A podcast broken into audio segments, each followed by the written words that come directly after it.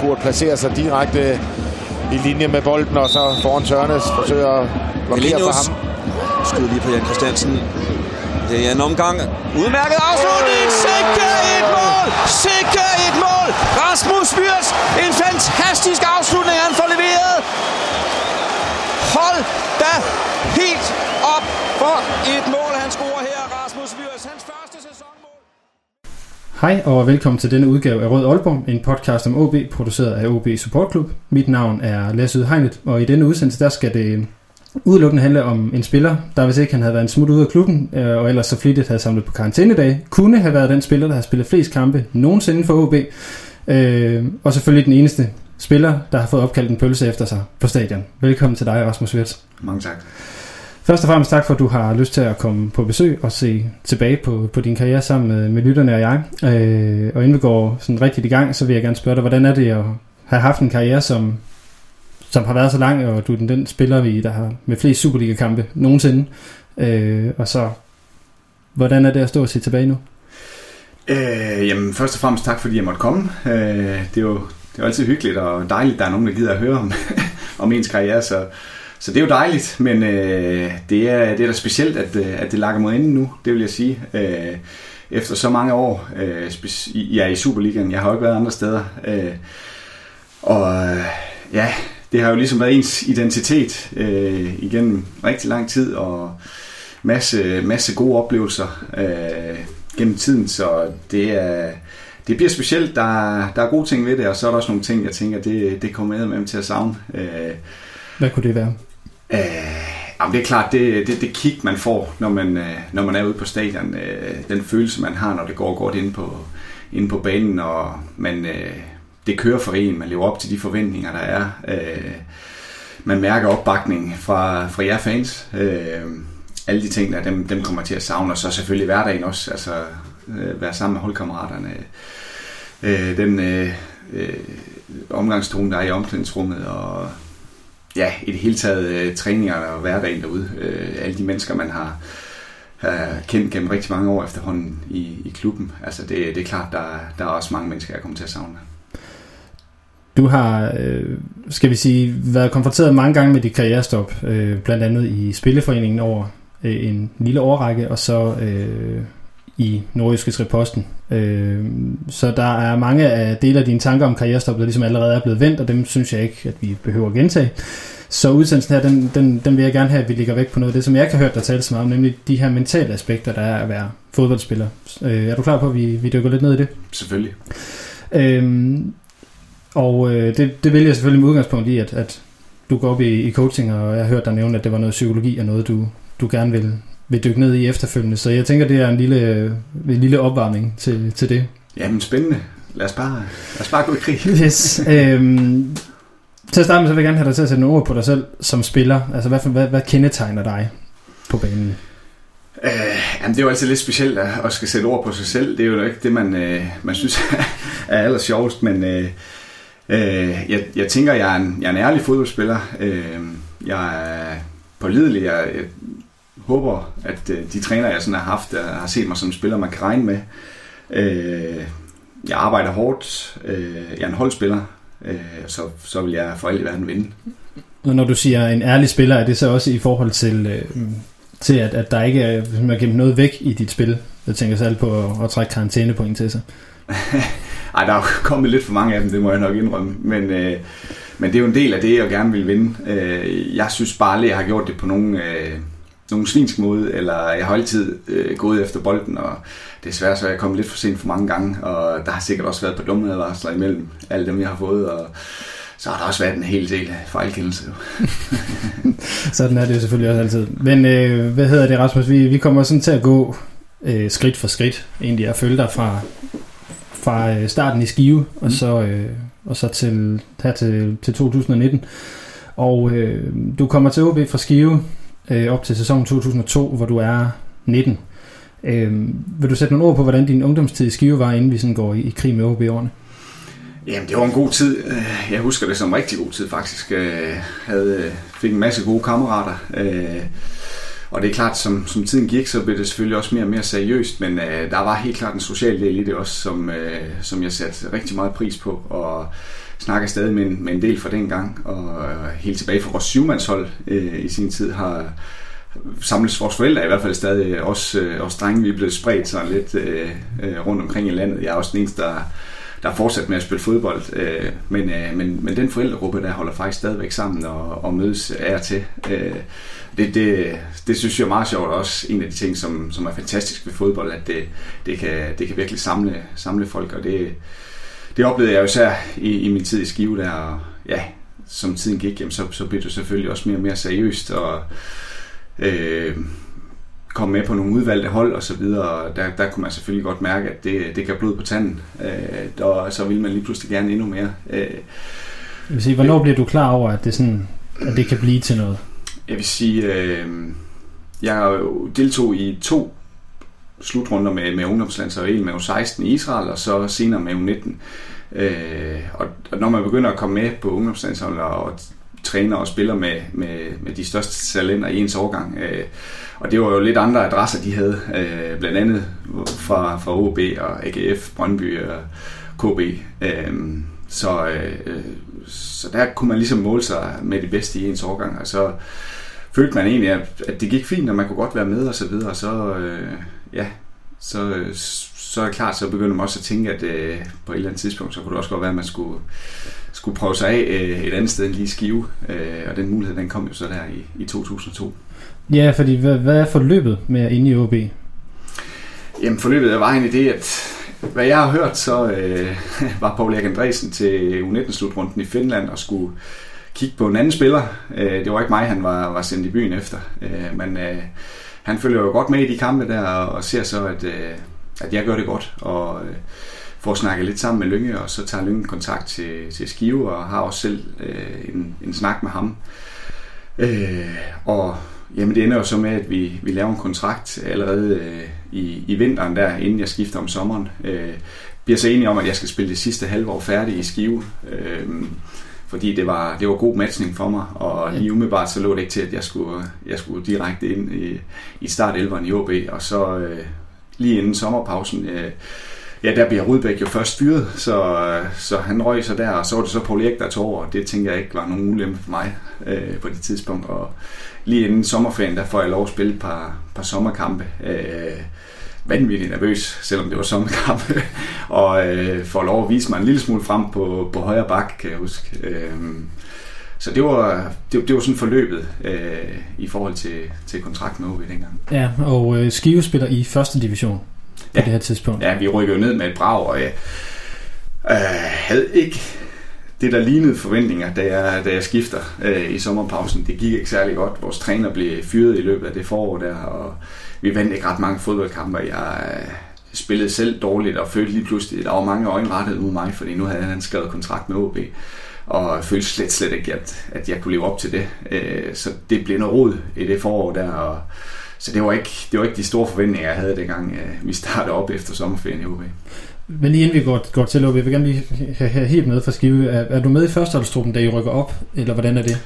Jeg bliver jo rykket op som ungdomsspiller. Øh, jeg tror, det var halvanden år før jeg blev senior. Øh, og det, det er klart, det, det gav mig noget bedre matchning i, i forhold til, hvad jeg kunne få øh, på, på yndlingeholdet dengang i, i Skive. Så hvor gammel er du her? En 17? Jeg tror, jeg er 16-17 år, da jeg bliver, da jeg bliver rykket op. Øh, ja. Og øh, så er du så ind omkring den her anden første divisionstrup. Ja, det, jeg mener faktisk, vi spiller kun i første division, så længe jeg er, jeg er en del af, af truppen, og kom lidt med i starten, sad lidt på bænken og så videre. Øh, spiller jo ikke central midtbane. Øh, jeg tror, de var, de var, de var stadig lidt bekymret for, om jeg kunne begå mig derinde, øh, hvor al trafikken foregik. Så jeg blev placeret først på venstre bak, og så sidenhen på, på højre bak, og spillede lidt øh, kant og så videre. Øh, så, øh, men det var, øh, altså, det, det gav mig noget, og det, det kunne jeg også mærke i, i forhold til skridtet, jeg tog øh, dengang. Jeg, jeg tror, øh, jeg tror, jeg var et lille stykke øh, foran øh, de, de andre, som har spillet på U19 i OB, øh, da jeg kom herop, for det havde, det havde givet noget hår på brystet og, og få lov at smage noget seniorfodbold. Og, og så var det også første division, det var ikke, øh, det var ikke noget dårligt niveau. Nej, men så, og så da du så kommer til OB, der går du så stort set direkte ind i startopstillingen fra dag 1, øh, på grund af øh, ikke selvfølgelig dine, dine evner, men der er også nogle skader, og mm. så er det som sagt også Paul Erik, der er træner. Ja. Øhm, hvor meget har du spillet central midt sådan på i ligaplan, inden at du kommer ind og skal spille i de centrale i OB?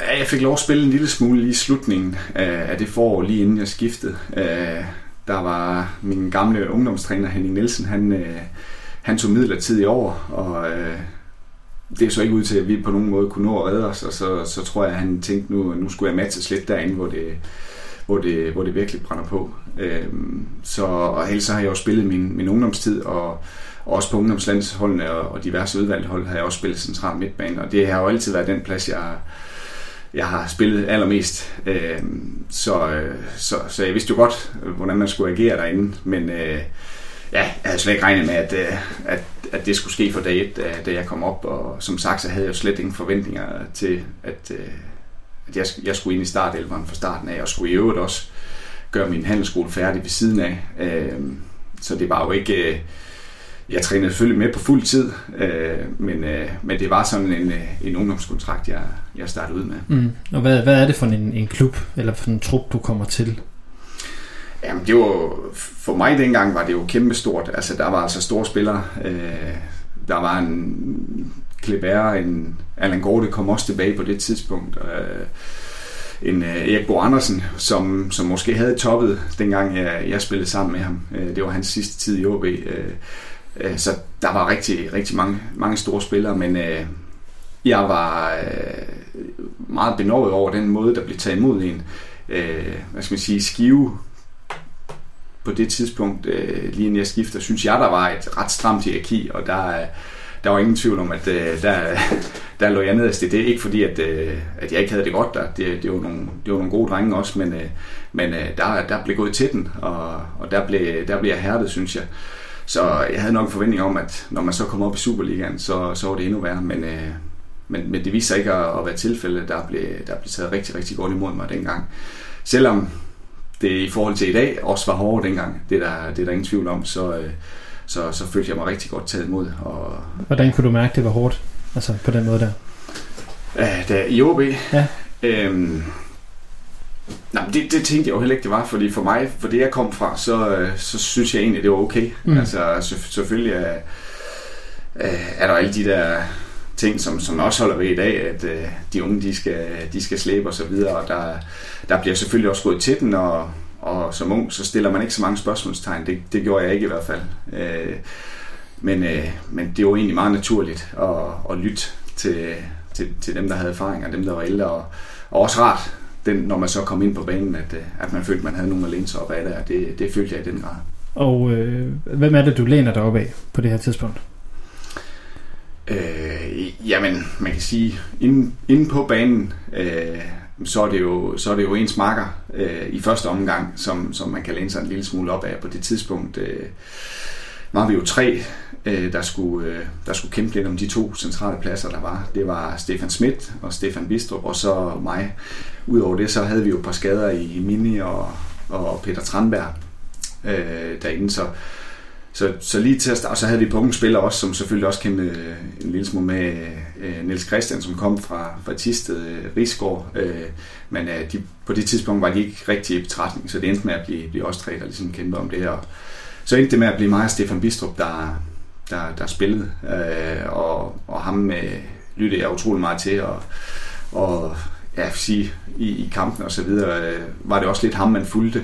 Øh, øh, og så var der selvfølgelig nogle naturlige ledere i den her trup også. Jeg glemte at nævne en, en Bort Borgersen før også, som også var en fantastisk ledertype, synes jeg. Uh, en, som man også øh, lyttede rigtig meget til, og en, som også kom hen efter træning og efter kampe og, og gav, gav sit besøg med i forhold til, til hvad han synes om ens præstation. Så det, det, det var super fedt. Øh, altså, som du siger, der er mange ledertyper i, i truppen. Øh, jeg havde nu selv lige noteret Jimmy og Kleber og, og så Bistrup ind, mm. øh, som nogle af ledertyperne. Hvad, hvad lærte du af dem? Øh, jamen, jeg tror bare, den der naturlige øh, tilgang, de havde til det i forhold til at tage et kæmpestort ansvar. Øh, og så hele tiden den, den OB-kultur, som, som jeg synes, at øh, vi er nogen, som også har forsøgt at, at bringe videre med, at øh, at øh, der er, altså, det er selvfølgelig hård konkurrence, men øh, vi, vi har så godt fællesskab, og, øh, og det, det synes jeg i den grad også, vi havde dengang. Øh, så det, det var nok de primære ting, jeg tænker, ved, som, som, som de ligesom gav videre, og så, så lærte jeg selvfølgelig også, at øh, det her, det, det er ikke for sjov. Det, er, det, det handler om at vinde, og den, øh, den hårdhed, som, som de havde øh, i deres spil. Øh, nu nævnte du selv Kleber, men, men også en, Bort Borgersen og så videre. Øh, det var virkelig noget, man kunne, man kunne lære noget af som unge spiller for Skive. Mm. Øhm, også i forhold til det her med at tage ansvar, som du siger. Jamen, helt klart. Altså, det, der var ingen tvivl om, at, øh, at, at det, var, det, var, det var nogle stærke personligheder og nogle, nogle ledertyper, øh, som, som vi andre lyttede til og, og fulgte efter, også, også når det brændte lidt på. Mm. Havde du en, skal vi sige, en karriereplan, da du kom til OB som sådan? Nej, det havde jeg ikke. Det havde jeg faktisk ikke. Øh, for mig øh, var det jo i første omgang overraskende, at jeg kom til at spille, og derfra så, så tror jeg, at jeg tog en kamp ad gang. Jeg forventede ikke, at, øh, at jeg sådan bare skulle spille alle kampe. Så det var, det var, det var den kedelige en kamp ad gang for mig dengang. Og, jamen så lige pludselig, så, så tog det selvfølgelig fart, og jeg blev udtaget til U21-landsholdet, og i en, i en ret tidlig alder også. Jeg nåede jo at spille fire år på, på U21-landsholdet, og og så kom der jo en eller anden form for hype også omkring øh, min person, og så kunne man sådan stille og roligt øh, bygge på derfra, og så begynde at, at, at kigge. Ja, jeg ved ikke. Ja, det var ikke sådan, jeg, jeg tænkte, nu skal jeg bare væk. Altså, sådan havde jeg det slet ikke. Og der gik jo også mange år, før det skete. Øh, så, øh, men, men, øh, men, men det hele, det gav bare blod på tanden, og ja. Ja, hvad er det, der... vil sige, hvad er det for en fornemmelse, man så begynder at stå med, når de her ting sker? Sådan, hvor begynder man at kigge hen, eller hvad for en, et billede får man af sig selv?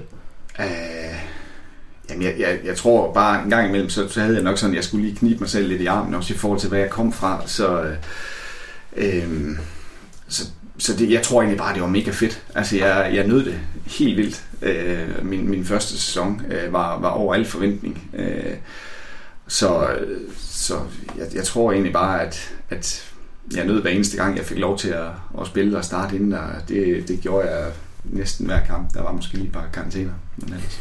Så vidt jeg nu lige kan se på din statistik, så var der faktisk ikke så mange første sæson. Øh, Nej. der spiller du 32 kampe, ja. så vidt jeg lige kan se. Ja.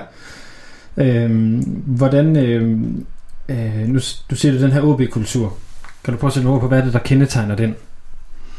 Ja, jeg synes, det, det første ord, der, der springer sådan frem, det er, det, det er fællesskab. Øh, jeg, jeg tror også, at hvis vi, øh, hvis vi i OB en gang imellem skal op og skabe de, de store resultater, øh, så bliver det jo ikke på, at vi kan købe de, de bedste spillere. Øh, så, så, bliver det, så bliver det et eller andet sted på, at vi, vi skal få tingene til at gå op i en højere enhed, og det, det tror jeg på, at man gør, hvis man, øh, hvis man har et godt fællesskab. Og det, det synes jeg altid, vi har forsøgt at, at skabe i, i OB. Øh, så, så det er, det er helt klart en, en stor del af, af OB's kultur. Øh, så, øh, så er vi selvfølgelig også en størrelse klub, øh, hvor tingene ikke er ligegyldige. Det, det, det er vi også godt klar over. Det kan vi jo mærke, både når det går godt, men også når det ikke øh, går specielt godt. Øh, og det, det er selvfølgelig også en, en del af det, at, at vi ved også, at vi, vi har nogle forpligtelser øh, over for selvfølgelig klubben og dem, som har ansat os, men også vores omgivelser. Øh, der er rigtig mange, der følger os, og, og det, øh, det, er jo et, de, det er jo en af de ting, der gør det rigtig fedt at, at, at spille i en klub som OB øh, I den anden sæson, i, øh, hvor du er oppe, øh, der, der begynder det ikke at gå så godt. Øh, hvad er det, træneren bliver fyret, eller Paul Erik stopper. Han, han øh, bliver egentlig ikke fyret i, i den periode der, men det går ikke så godt, og så får I Søren Kusk ind som træner. Øh, hvad er det, der sker med, med truppen i sådan en situation, som der sker der? Ja, det, det, det blev lidt fastlåst øh, i starten af sæsonen, og det gik ikke særlig godt. Og jeg mener også, Paul Erik udtalte på det tidspunkt, at øh, han egentlig ikke ønskede at være cheftræner længere. Øh, og jeg tror måske ikke lige, man kunne finde den rette, og så fortsatte han lidt, og han, han virkede på det tidspunkt, som om han var, han var en lille smule udbrændt, og det gjorde mange i truppen også, tror jeg. Øh, I hvert fald så, øh, så havde vi rigtig dårlige resultater i, i, i starten af, af sæsonen der. Så kom øh, både Søren øh, Gusk og Søren Torst ind, øh, og jeg tror sgu egentlig deres, øh, deres første øh, ting på listen, det var, at der skulle skabes noget humør, og det, det fik de i den grad gjort. Altså der, der blev der, der blev virkelig gået til den, men, men det var også, øh, det var også sjovt, og vi fik spillet en masse fodbold, og i det hele taget fik bragt noget humør tilbage, og jamen altså, så starter vi jo så starter vi jo rigtig godt for et par sejre i hus, og vi skal have vores sædvanlige kakaomælk, og det synes Torst ikke, vi skulle have. Så han, han tager kakaomælken ud, og så kommer han ind med en kasse øl, og det var jo noget af det, der var med til at også skabe noget godt humør, og det, det, det virkede jo i den grad i, i den periode, som de havde indtil, ind, indtil vinterpausen, hvor, hvor Hammerenius så skulle tage over. Men, øh, men de fik, øh, de, de fik øh, eddermame med skabt noget, noget humør på. Jeg er ikke sikker på, at det havde holdt i længden at, at køre det på den måde, men, men man kan sige, lige den periode, der, der virkede det altså. Vi, øh, vi får rigtig mange point øh, i, i perioden under dem, og det var, det var, sgu, det var sgu en sjov tid, og vi, øh, vi hyggede os også lidt en gang imellem. Øh, men øh, men øh, det gør ikke så meget, når resultaterne de er med. Nej, det er jo, det er jo nemlig det, det, det er altså, at man, man lige kan bytte, når, når det så går den anden vej. Men øhm, hvad er det så, Hamren han gør ved, øh, ved klubben og ved jer som, som spillere? Fordi, om du siger, man kan ikke løbe rundt og have det sjovt hele tiden. Nej, og det var jo øh, noget af et kulturschok, dengang Hamren han, øh, han kommer til og, og tager over. Øh, jeg tror, folk kiggede måbne på opstartsprogrammet, da vi fik det stukket i hånden. Øh, vi skulle jo træne to gange næsten hver dag. Han fik indført, at vi skulle spise morgenmad, og, og det var ikke bare øh, basser og rundstykker. Altså det var havregrøden, som han jo selv stod og rørte i om morgenen. Øh, vi skulle til at have målt fedtprocent, og, og øh, vi skulle, der kom, øh, ah, hvad var det nu han hed? Der kom en fra Sverige øh, til til OB og skulle måle vores fedtprocent, og så skulle vi lave sådan en dagbog, hvor vi en hel uge skulle skrive ned alt, hvad vi spiste og drak, øh, for at finde ud af, øh, hvad var rigtigt og hvad var forkert, og der skulle vi jo selvfølgelig være så ærlige som muligt, og nu ved jeg ikke, om jeg udleverer ved at tage, men jeg ved i hvert fald, at han fik bøger på fritter en dag, som han så fik lavet om til sandwich med kartoffelbåd, og, og den var ikke helt ærlig. øh, men, øh, men han ændrer jo øh, sindssygt meget på øh, det at være professionel fodboldspiller. Det er der slet ingen tvivl om. Og det var og heller ikke alle, der, der synes at det var lige fedt. Og der var også nogen, der, der røg i svinget der, altså som, øh, som simpelthen røg ud øh, under ham. Hvem, øh, hvem, hvem kunne ikke klare kottet, han har sagt? Åh, men kan ikke...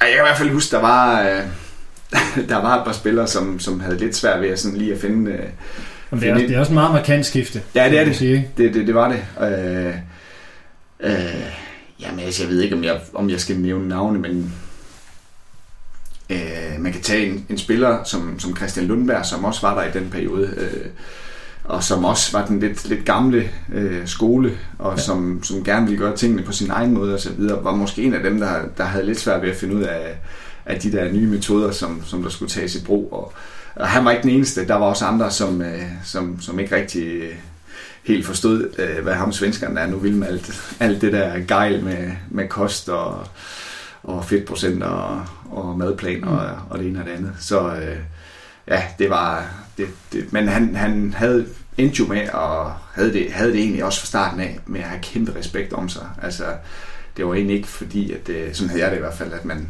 man stillede frygtelig meget spørgsmålstegn ved det, fordi han kunne altid argumentere for, at, øh, at det var det rigtige at gøre, fordi at det viste undersøgelser, eller, eller det ene og andet, og nu skulle han uddanne os i det. Og hvis vi ville øh, nå øh, så langt som muligt med vores karriere, hvis vi havde de ambitioner, vi sagde, vi havde, så, øh, så kunne han ikke forstå, hvorfor vi ikke kunne efterleve det her. Det, det havde han jo en god point i. Ja, det, som tiden gik, så havde han det i hvert fald. Øhm, ja. Der, han havde den her månedens appelsin, eller hvad var det, det var, ugens ja, appelsin. Ja. Jeg kan i hvert fald huske uh, Kryger vandt. Han, uh, han gjorde virkelig store øh, store fremskridt i forhold til sin fedtprocent. Så, det, var, det var det, man fik appelsinen for? Eller Ja, blandt andet. At, at jeg, jeg tror måske, det var det, var det primære, øh, fordi der var, der var jo nogen, øh, og sådan er det jo på alle hold, der, der skulle kæmpe lidt mere med den del end andre, og, og Kryer, han, øh, han har gjort det fremragende i en tid der, så han fik appelsinen. Hvad hedder det? Du, øh, du formår at holde din plads både under Kusk og Torst, og også under, øh, hvad hedder det, Hamren efterfølgende. Øh, hvad var det, der gjorde på det tidspunkt, at, at, at du så behendigt kunne holde de andre konkurrenter væk? Yeah, jeg håber, det var fordi, at de synes, at, øh, at, øh, at jeg gjorde det bedre. Øh, og så er det klart, at jeg var også en ung spiller, som også øh, pludselig blev måske hypet en lille smule, måske var et salgsemne også for, for klubben. Jeg spillede øh, ret mange kampe på 21-landshold, og det er klart, når man spiller de kampe der, så er der også øh, andre klubber, der holder øje med en. Øh, og jeg ender også med at blive udtaget til, til A-landsholdet. Øh, altså for, for debut i juni 5?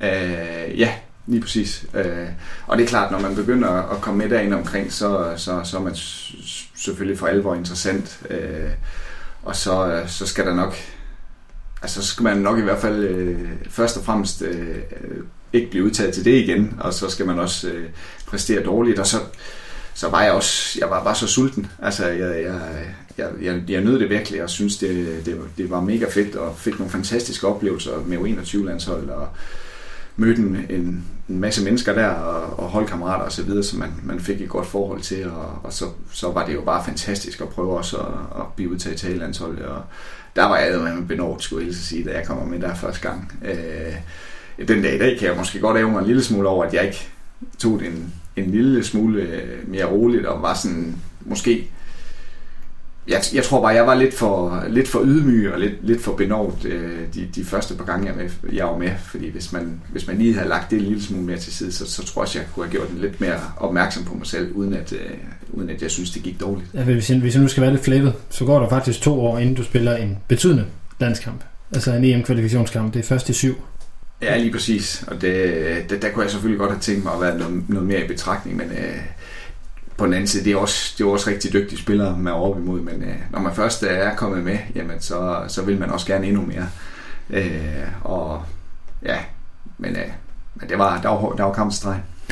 Fordi de, de første sådan 5-6 år af karrieren ser ud til sådan at køre altså, fuldstændig snorlige. Mm. Øh, var, det også, var det også sådan din egen fornemmelse dengang? Ja, det, det, det var det faktisk. Og der var jo også sådan et par, par bud sådan undervejs, hvor man måske kunne have taget skridtet. Øh, jeg husker, at øh, der var en, øh, en klub fra Moskva, som, som var interesseret på et tidspunkt. Øh, havde været en, en to-tre sæsoner i OB øh, på det tidspunkt, og, men det, det var jo ganske enkelt ikke øh, klar til. Øh, det, det skræmte mig også lidt, når man snakker Rusland. Altså, det, jeg synes virkelig, det var langt væk, og en helt anden kultur og et sprog, man ikke forstod noget som helst af. Øh, så, så, så der gik jo lidt tid, og der var også en par transfervinduer, hvor, hvor der var rigtig meget snak, øh, uden der skete noget. Og så endte det jo så med at blive, øh, blive der efter, efter femte sæson i HB, ja. at, øh, at jeg så tog hvor, en, øh, en beslutning. Ja, hvor, hvor vil du, øh, eller hvor så du dig gerne dig selv komme hen? Øh, hvis, altså hvis ikke du skal tænke, kigge på de reelle muligheder, men, men kigge mm. på, på hvad, hvad havde været at foretrække? Jamen, jeg havde jo faktisk altid drømt lidt om at komme til Spanien, øh, og den mulighed bød sig rent faktisk også øh, der i sommeren 2007. Øh, men øh, jeg var... Jeg har nok også altid været en lille smule øh, tryghedsnarkoman, og vil gerne være, være altså, så sikker som man nu kan være på, på, på, de, øh, på de valg, jeg nu har taget og, og truffet. Og, øh, hvad skal man sige, Santander på, på det tidspunkt, øh, og det har nok også noget med, med kulturen at gøre dernede. Øh, de, de kunne godt sige, vi, vi ringer lige tilbage i morgen, og så gik der fire dage, før de, før de vendte tilbage, og de var ikke til at få fat på og så videre. Og så, øh, Hvad niveau var de så på blev, øh, dengang? Jeg, jeg tror faktisk, de var i den bedste række på det tidspunkt, øh, var en af bundholdene dengang. Ja.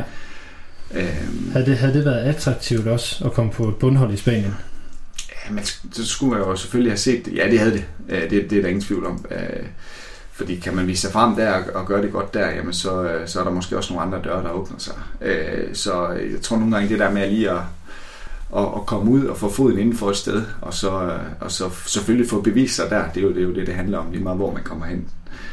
Så, så tror jeg, det kunne have, det, det kunne være også, det kunne også have været en god mulighed. I hvert fald det, man tit ser med spillere, når de lander i en liga, så kommer de til at skifte til andre hold i den liga, fordi så får man det der kendskab. Ja, lige præcis, lige præcis. Mange, der har gjort det i den belgiske række og så videre. Ja, så, ja. der er jo egentlig også udlandske spillere i Danmark, der jo har lavet den, øh, mm. den samme. Præcis. Men øh, du ender så med at vælge øh, FCK på det her tidspunkt. Øh, blandt andet af de her, vil sige lidt tryghedslignende årsager. Øh, blandt andet, har jeg, har jeg ja. hørt dig nævne. Ja, ja. Hvad, hvad er de, de andre ting, du tænker, der, der er fordelen ved at skifte til FCK på det her tidspunkt?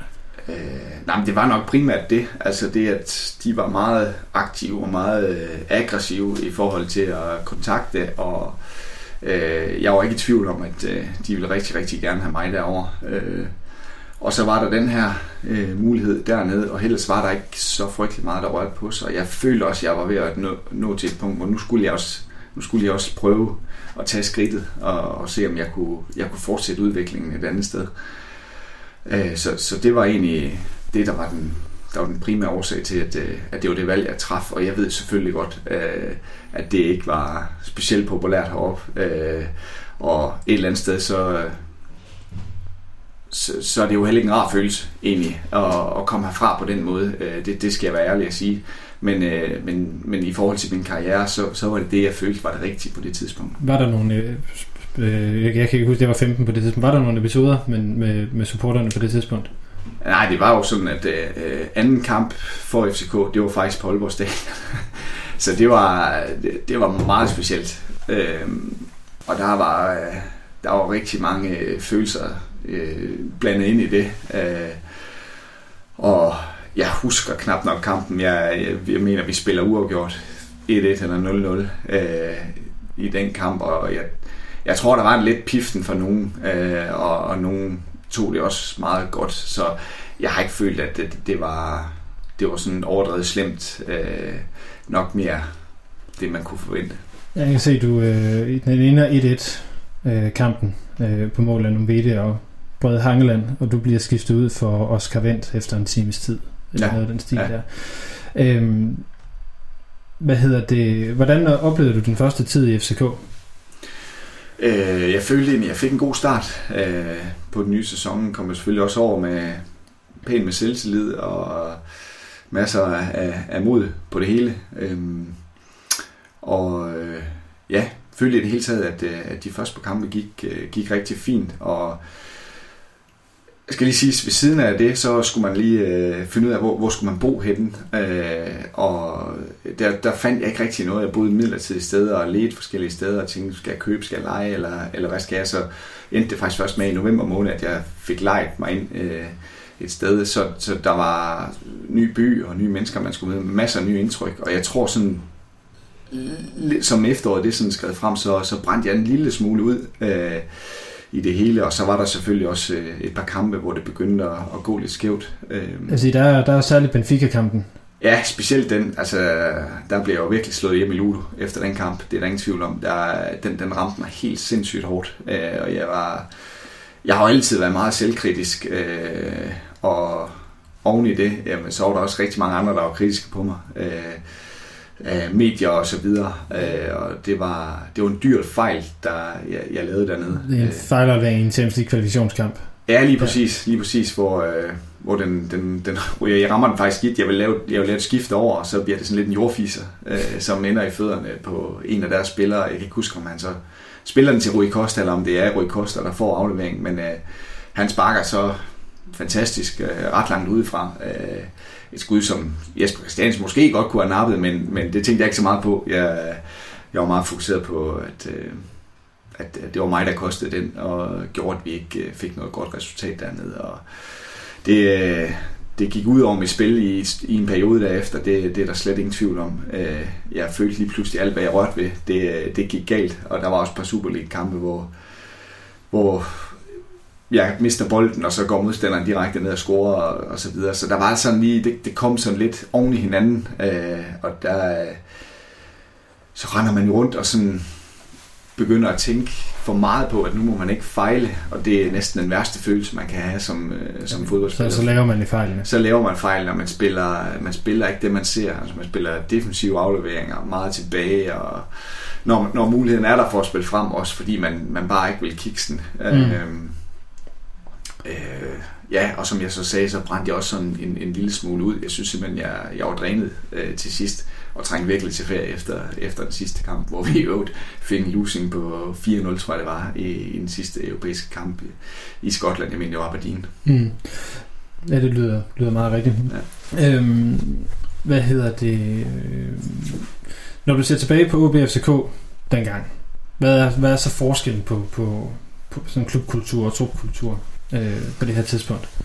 Ja, det, og det var jo øvrigt også en af grundene til valget, for jeg tænkte jo, okay, en anden dansk klub og, og OB, øh, som også er en, en stor dansk klub, der kan vel ikke være sådan frygtelig meget forskel, men, men det synes jeg, der var. Øh, det er, øh, altså, det er en, en noget eller en meget større klub, øh, hvad det angår. De har kæmpe stor økonomi, forretningen omkring er stor, øh, medieinteressen er, er, er meget større derovre. Øhm, og så er man bare mere sig selv. Altså man, øh, man, man, man, man kæmper mere for sig selv, og det der fællesskab, som jeg snakker om før, som, som jeg synes har været meget kendetegnende i al den tid, jeg har været i OB, den, den, den er der ikke på samme måde. Øh, det følte jeg i hvert fald ikke, øh, at den var. Øh, det der med lige at og, og hygge sig lidt efter træning. Det var der selvfølgelig nogen, der gjorde, men, men ikke, i, ikke i samme grad, man havde ikke den der samme følelse af, at man, man, man inderst inden virkelig gerne, øh, gerne ville hinanden. Og, så det var øh, et meget mere en konkurrencemiljø, eller hvad? Ja, det, det, det, synes jeg. Det synes jeg. I hvert fald kontra det der med at, at, at have et fællesskab. Og øh, ja, det gjorde selvfølgelig også, at man, man, man gik selv med de ting, man havde. Øh, og der var ikke sådan rigtig nogen, man, gjorde jeg ikke i hvert fald sparet med omkring, hvordan er det egentlig lige, man, øh, man går og har det med, med situationen lige nu. Øh, og jeg opsøgte det nok heller ikke selv, fordi det følte jeg ligesom ikke, at det var øh, måden at gøre det på øh, i, i FCK, i hvert fald ikke på det tidspunkt. Og øh, altså, bare lige for at få, for sådan en, en sammenligning ind, hvis du havde valgt Santander i stedet for, tror du så havde det været den samme fornemmelse, du var siddet med, altså den her fornemmelse af at være inden med at sidde og være brændt ud efter et halvt år? Det er jo svært at sige. Øh, ja, det, det er jeg klar ja, det er jo mega svært at sige, om, om, om, om det var gået anderledes. Altså det, det er også derfor, jeg siger, jeg kan, jeg kan ikke stå i dag og sige, at jeg fortryder, det kan jo også være. Jeg endte jo også med at blive skadet i FCK. Var man endelig en skade nede i Santander også. Øh, så, så, så er jeg sikker på, at det havde heller ikke været sjovt at, at, at sidde dernede og måske ikke kunne komme tilbage på holdet og så videre. Øh, så et eller andet sted, jamen, så, så tror jeg da godt, man kan sammenligne skiftet med at også skifte til en udlandsklub i forhold til den del der med, at, at der er man altså meget sig selv, mm. og det, det, man skal nok ikke forvente, nu, øh, nu er det ikke sådan, at jeg ikke snakker med Ståle, men, men også specielt, hvis man skifter til udlandet, man skal nok ikke forvente, at træneren lige tager en kærlig snak med en, hvis, der, hvis øh, tingene ikke lige går, øh, som, som man synes, det skal gå. Altså der er man meget overladt til sig selv, og jeg tænker, at, at rigtig mange af de øh, bruger nok også deres egne mentaltræner eller rådgiver, eller, eller snakker med nogen i forhold til, hvordan, hvordan tingene de lige kører. Så du føler dig udbrændt, du bliver skadet, mm. og samt, en dårlig kombi. Dårlig kombi, og så samtidig så din gamle klub bliver dansk mester. Ja. Hvordan var det at, at, at sidde og kigge på? Uh, det var, jeg skal jo være ærlig at sige, det var jo med blandede følelser. Altså det, det, det vil jeg ikke sige andet. Jeg kunne på den ene side, var jeg også sindssygt glad for, øh, for min kammerat, på min kammeraters vegne, at, øh, at det jo lykkedes for dem. Øh, jeg er sindssygt glad på Hammerens vegne, fordi jeg synes, han er en fantastisk træner. Øh, og klubben i det hele taget, øh, Lynge og, og fansen heroppe, og altså det, det kunne jeg sagtens unde, men, men selvfølgelig det var der også noget i mig, der var, der var, der var en lille smule misundelig over ikke at være med til det her.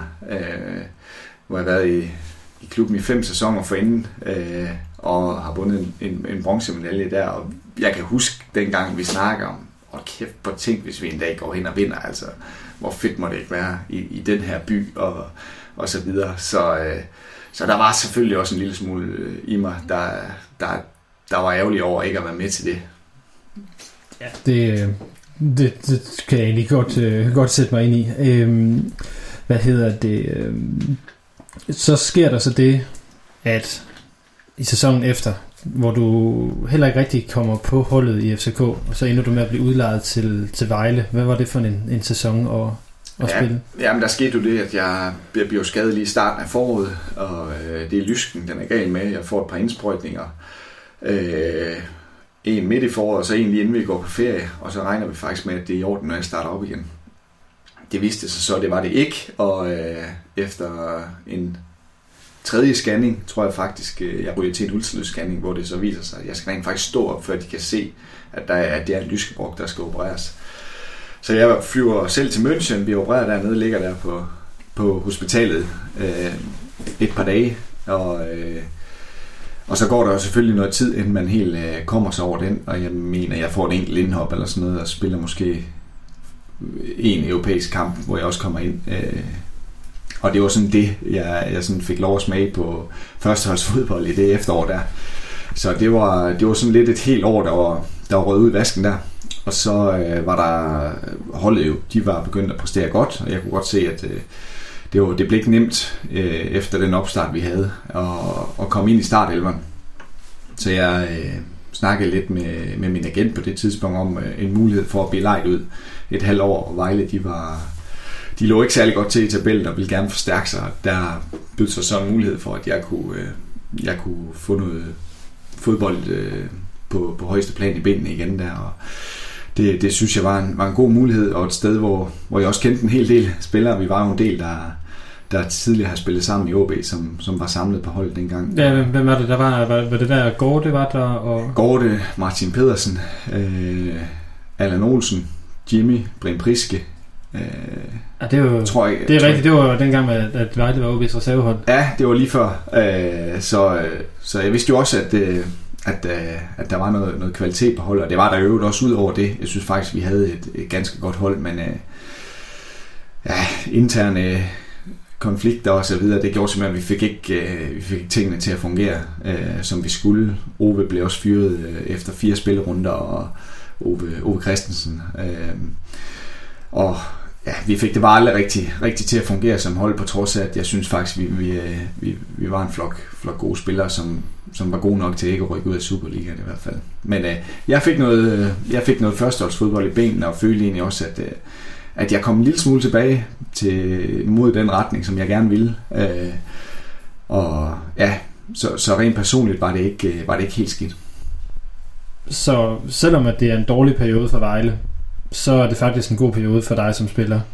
Ja, det var det, og det, det, det gav mig et lille afsæt igen, og øh, til, at, til at ligesom at komme videre, og øh, så var jeg sådan lidt betænkelig ved at skulle tilbage til FCK. Øh, de, øh, de var lige blevet danske mester, og øh, jeg kunne godt se, at det, det blev nok ikke nemt at, at komme ind på holdet der igen, så, øh, så jeg snakkede lidt, lidt igen med, med agenten, og jeg spurgte, om man ikke lige kunne tage kontakt til OB for lige at, at måle temperaturen på, hvordan det så ud der. Og der var et par spillere, der røg ud på det tidspunkt. Øh, Rigsgaard og Auge blandt andet. Mm. Øh, og så, så viste det sig, at der var en plads. Øh, selvom de jo faktisk lige havde skrevet kontrakt med, med Shanko. Øh, og der var det faktisk lige pludselig ved at blive lidt usikkert, om, om der så også var plads til mig. Hvad var tanken med, at det skulle være OB igen og ikke et andet sted? Det var, der vender vi nok lidt tilbage til trygheden, tror jeg. Mm. Øh, jeg vidste, det var et sted, jeg godt kunne lide at være. Øh, jeg kendte en masse heroppe. Øh, kender selvfølgelig kulturen i klubben. og jeg havde en god fornemmelse med, at der ville jeg kunne der ville jeg komme tilbage på det niveau, som, som jeg var på, inden jeg tog afsted. Ja. Og hvad er det for et OB, du kommer tilbage til? Ja, det er jo ikke det samme hold, slet ikke. og de, det var jo et hold, som, som øh, de der par sæsoner før var blevet danske mester og havde gjort det godt i, i Champions League og så videre. Og der var selvfølgelig også nogen der, der gerne ville ud og prøve sig selv af. Og det var der også en del, der, der fik lov til, så der var kommet mange nye spillere til på, på det tidspunkt. Også en ny træner øh, i, i Magnus Persson. Så øh, ja, jeg synes, jeg synes faktisk ikke, det var så nemt. Øh, øh, bare lige at få tingene til at spille øh, fra dag et, og det er jo det er jo typisk, og det ser man jo gang på gang, når, når et hold bliver, bliver splittet lidt op, og der skal spilles nye øh, spillere ind og så videre, så, øh, så giver det nogle udfordringer, og det, det, det gjorde det også for os på det tidspunkt. Og, ja. Hvis I, hvordan var det så for dig socialt at komme tilbage? Jeg ved at, at du har du forholdsvis tæt med Rigsgaard og, og Augo, som jo så netop lige var væk på det her tidspunkt. Hvad, hvad betød det for at, at være i klubben? Øh, om jeg synes egentlig, stadigvæk, at, at der, der var den der kultur, som der altid har været. Altså, der, var, der var stadigvæk et, øh, et godt fællesskab, det, det synes jeg, men det var selvfølgelig ikke lige med dem, som man havde haft det tætteste forhold med. De, de, de var lidt væk, men øh, så var der nogle andre spillere end, end Michael Jakobsen, som jeg, som jeg også har, har tilbragt rigtig meget tid sammen med, både ham og hans familie. Øh, så, øh, så, så, så jeg følte stadigvæk, at det var, det, det var rart at komme tilbage, øh, men, men, men det er jo altid sådan, det det handler om, det er jo, at man kan få det til at spille inde på banen. Det er jo trods alt derfor, at, øh, at vi er ansat, og vi, er, og vi spiller fodbold i det hele taget. Altså det er jo for at, at præstere så godt som overhovedet muligt. Ja. Øhm, hvordan øh, oplevede du at blive modtaget af supporterne, da du kom tilbage? Øh, jamen, egentlig godt. Altså, det, det, jeg husker det egentlig som, som ganske fint. Jeg, jeg tror måske, at øh, der var lidt kortere snor i forhold til den, man havde opbygget, inden man skiftede til FCK, hvilket også er forståeligt og helt naturligt. Øh, og jeg tror også, der, der var vel begyndt at være sådan lidt kritisk røster, også i forhold til mig som spiller i OB og var kommet tilbage og så videre. Øh, også fordi resultaterne var jo ikke var jo ikke prangende. Jeg mener, vi får en, en femteplads. Øh, men med et, med, et, øh, med et ganske habilt hold, faktisk. Øh, og så begynder det så at gå skævt i, i, i sæson nummer to der. Øh, rigtig skævt. Øh, ja, hvad, hvad sker der? Kan du prøve at sætte ord på, hvad det, hvad det er for en oplevelse, det er at være på det hold der? Øh, i, ja, altså det, det er sgu svært at forklare 100% hvad der sker. Jeg kan, jeg kan jo sige det ud fra min egen betragtning, og øh, kan også sige, at jeg fik heller ikke tingene til at fungere, som, som jeg gerne ville. Øh, Persson brugte mig heller ikke øh, på den måde, hvor jeg sådan set over hele karrieren har været bedst. Øh, jeg blev placeret lidt på, på den offensive del af, af midtbanen, og øh, jeg har ingen grund til at skjule, at det er ikke der, jeg, jeg er allerstærkest. Øh. Ja, det skulle nærmest være Tjanko, der skulle ligge der, hvis jeg lige ville huske korrekt. Ja, men det, det blev det i hvert fald ikke i en periode. Der, der blev det faktisk Tjanko, der, der lå mere på den, på den defensive del, så vidt jeg husker. Øh, Øh, og det, jeg tror faktisk, det kom sig, at vi forsøgte lidt i nogle træningskampe op til sæsonstart, hvor, hvor det faktisk gik, gik øh, ganske godt på den der offensive del. Sjovt nok. Øh, score også et mål og så videre. Så, øh, så det, det, det, det blev sådan det valg, der blev truffet, og øh, det, det, det, det fungerede bare ikke, og vi, vi havde det som hold rigtig, rigtig svært. Øh, havde svært ved at score mål øh, i den periode der, og så er det jo også svært at, at vinde fodboldkampe. Ja. øh, så bliver Persson så fyret på et tidspunkt, og så kommer Kent Nielsen ind i stedet for. Øh, hvad er det for et, et skifte at opleve? Hvad gjorde Kent ved jer, da han kom ind? Øh, man, man kan sige, hvis man sådan skal sammenligne dem som trænertyper, så er, så er Kent jo ekstremt tydelig og meget... Øh, man kan godt sige enerådig. Han, han ved lige præcis, hvordan han gerne vil gøre tingene. Og jeg tror, Persson var lidt mere til den anden model, som gerne vil øh, rådføre sig meget med spillerne i forhold til spillestil øh, og, og hvordan tingene ligesom skulle, skulle foregå. Og det kan man i hvert fald sige, det, det, det fungerede ikke øh, på det tidspunkt. Og Persson var jo også en meget ung træner, og om kom måske lige et par sæsoner for tidligt øh, til, til en klub som OB. Øh, fordi jeg er ikke i tvivl om, at han er, han er en rigtig, rigtig dygtig træner, og fagligt dygtig, og har jo også øh, nu øh, trænet mange andre klubber. Øh, men der er ingen tvivl om, Kent han kom med noget, med noget, med noget pondus, og øh, han er jo lidt den, den gamle skole, som sætter meget, meget høj pris på, at man, man arbejder hårdt. Han vil også gerne træne rigtig meget og længe og hårdt. Øh, og øh, det, det tror jeg synes set bare, vi havde, vi havde rigtig meget brug for på det tidspunkt. En, der var meget tydelig i, hvad vi skulle gøre og hvordan vi skulle gøre det. Øh, og det var, det var ingen tvivl om, det var han mand for at, at fortælle os. Og hvordan bliver forårssæsonen så for, for dig som spiller og egentlig også for jer som hold?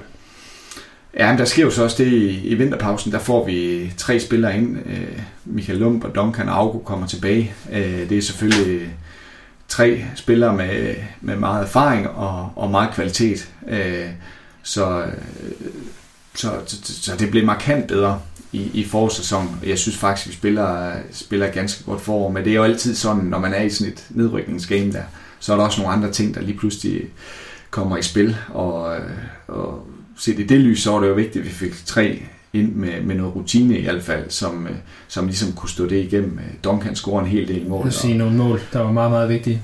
Nogle meget vigtige mål. Øh, og jeg synes også, at en spiller som Lump øh, præsterede godt for os i den periode, og Augo kender vi jo alle sammen, og, og ved, hvad han står for i forhold til øh, altid at være, være på, og hans professionalisme og humør og så videre, øh, som også er vigtigt i sådan en periode, at man ikke alle sammen øh, bliver for sortseende. Øh, øh, så, øh, så det, det går godt i det forår her, og øh, jeg mener, det er fire runder før tid, der står vi og kigger på tabellen. Vi tør ikke nævne det, men man kan godt se, at nu er vi næsten sikre på at, at klare frisag. Vi, vi mangler ikke ret mange point på det tidspunkt, og så begynder det at blive lidt shaky til sidst der igen, og alle kan jo huske afslutningen, og det er jo også noget af det mest vanvittige, jeg har oplevet i min, i min karriere, og det mest skrækindjagende øh, øjeblik, og, øh, og den kamp der var så surrealistisk, at, øh, at det ene øjeblik troede vi faktisk, at vi var rykket ned, og hvilken katastrofe havde det været. Det er jo ikke sikkert, at vi har set det her snakke i dag, hvis det var sket.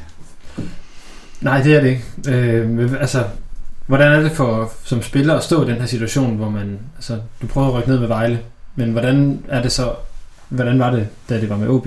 Var der forskel på det? Uh, ja, det var der. Altså, det var der.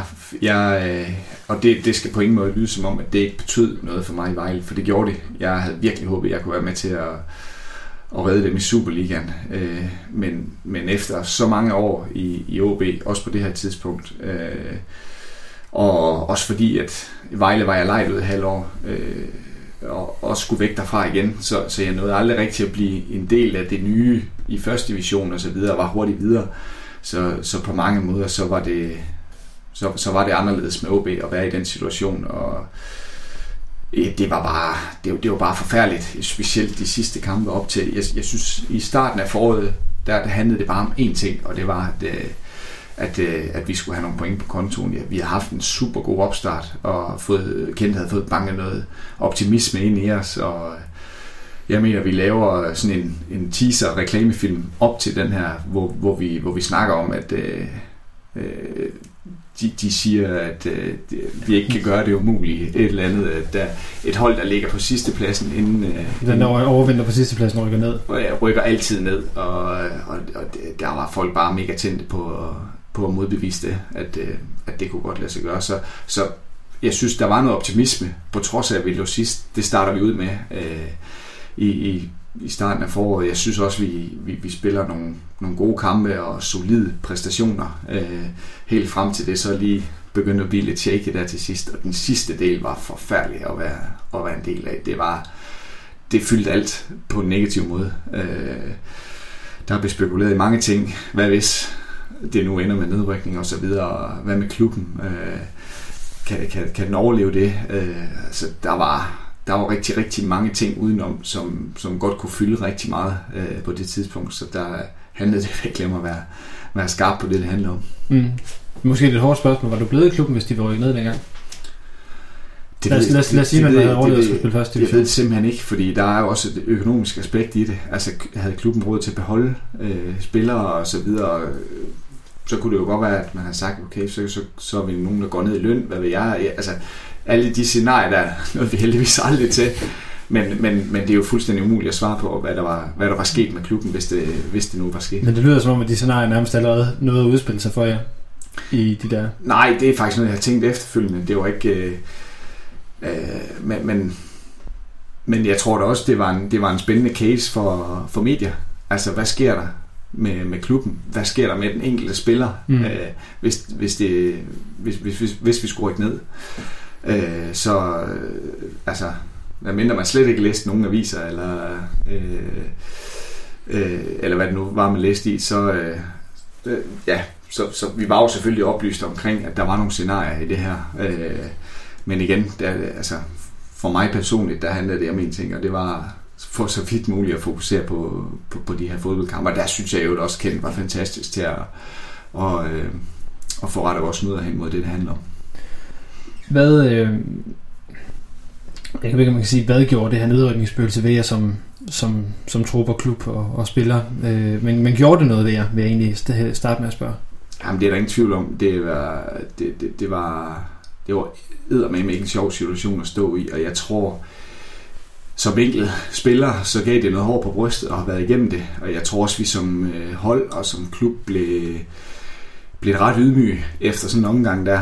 Øh, vi turde ikke at spå om de høje placeringer øh, i, i, i tabellen og så videre længere. Nu, øh, nu handler det om at tage en kamp ad gangen, og den sang har jeg jo sikkert som fans også hørt rigtig mange gange. Øh, så, så jeg tror bare, man bliver rigtig, rigtig ydmyg og, og, mm. og ved, at hvis ikke man er knivskarp fra, fra første kamp af, og man lige pludselig kommer til at hænge dernede, jamen så, så, så kan det blive så, så kan det blive rigtig, rigtig hårdt og rigtig svært at, at komme ud af en, af en ond cirkel. Så øh, vi havde heldigvis taget noget til at se efter det, for jeg mener, vi får en ret, ret god start på, på sæsonen lige efter.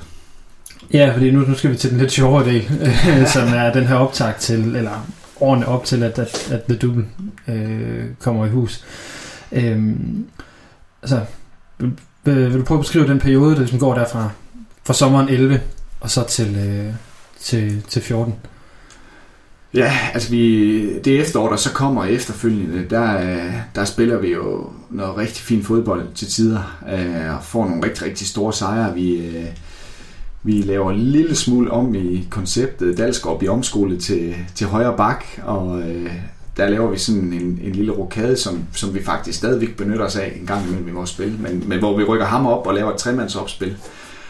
Øh, og så lavede vi også en lille smule om i forhold til midtbanekonstellationen, kan jeg huske på det tidspunkt. Vi havde spillet med en sekser, øh, som i øvrigt har været øh, den position, jeg allerbedst har kunne lide at spille, og det der har fungeret bedst for mig sådan set over hele karrieren. Men der lavede vi faktisk om på det tidspunkt, fordi Augo også var kommet tilbage, og øh, ligesom mig, så øh, befandt han sig heller ikke sådan spe- specielt godt, hverken øh, på en højere midtbane i en diamant, eller, eller på den offensive, så øh, for ligesom at få det, få det bedste ud af, af de spillere, vi havde, så, øh, så, så lavede vi om, så vi, vi begyndte at spille med, med to sekser, men øh, det, det, fungerede, det fungerede også ganske godt, øh, og vi ender jo sæsonen med en, med en femteplads, og øh, jeg synes mere og mere, at øh, jeg vil sige, siden, siden kendt til over, den træningskultur, der kom, den, den, blev, den blev ret enestående. Altså, der blev virkelig gået til stålet, og øh, der var ikke nogen, der, der, der sprang over nogen steder. Og hvis der var, så skulle Kent nok øh,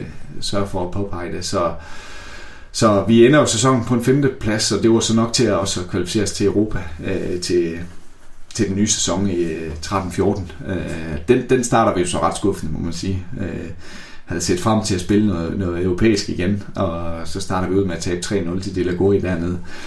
Øh, ja, så, så kom okay. vi ligesom ned på jorden igen, og, og spiller 0-0 hjemme øh, mod et hold, som, som jeg vil sige, vi må aldrig nogensinde tabe 3-0 til, men øh, der, der, der, lyset, lyset gik ned for os der i, i, i slutningen af anden halvleg dernede. Øh, så, så der, der må vi sige, at vi kom ned på jorden igen, og jeg starter sæsonen faktisk med, med en karantæne.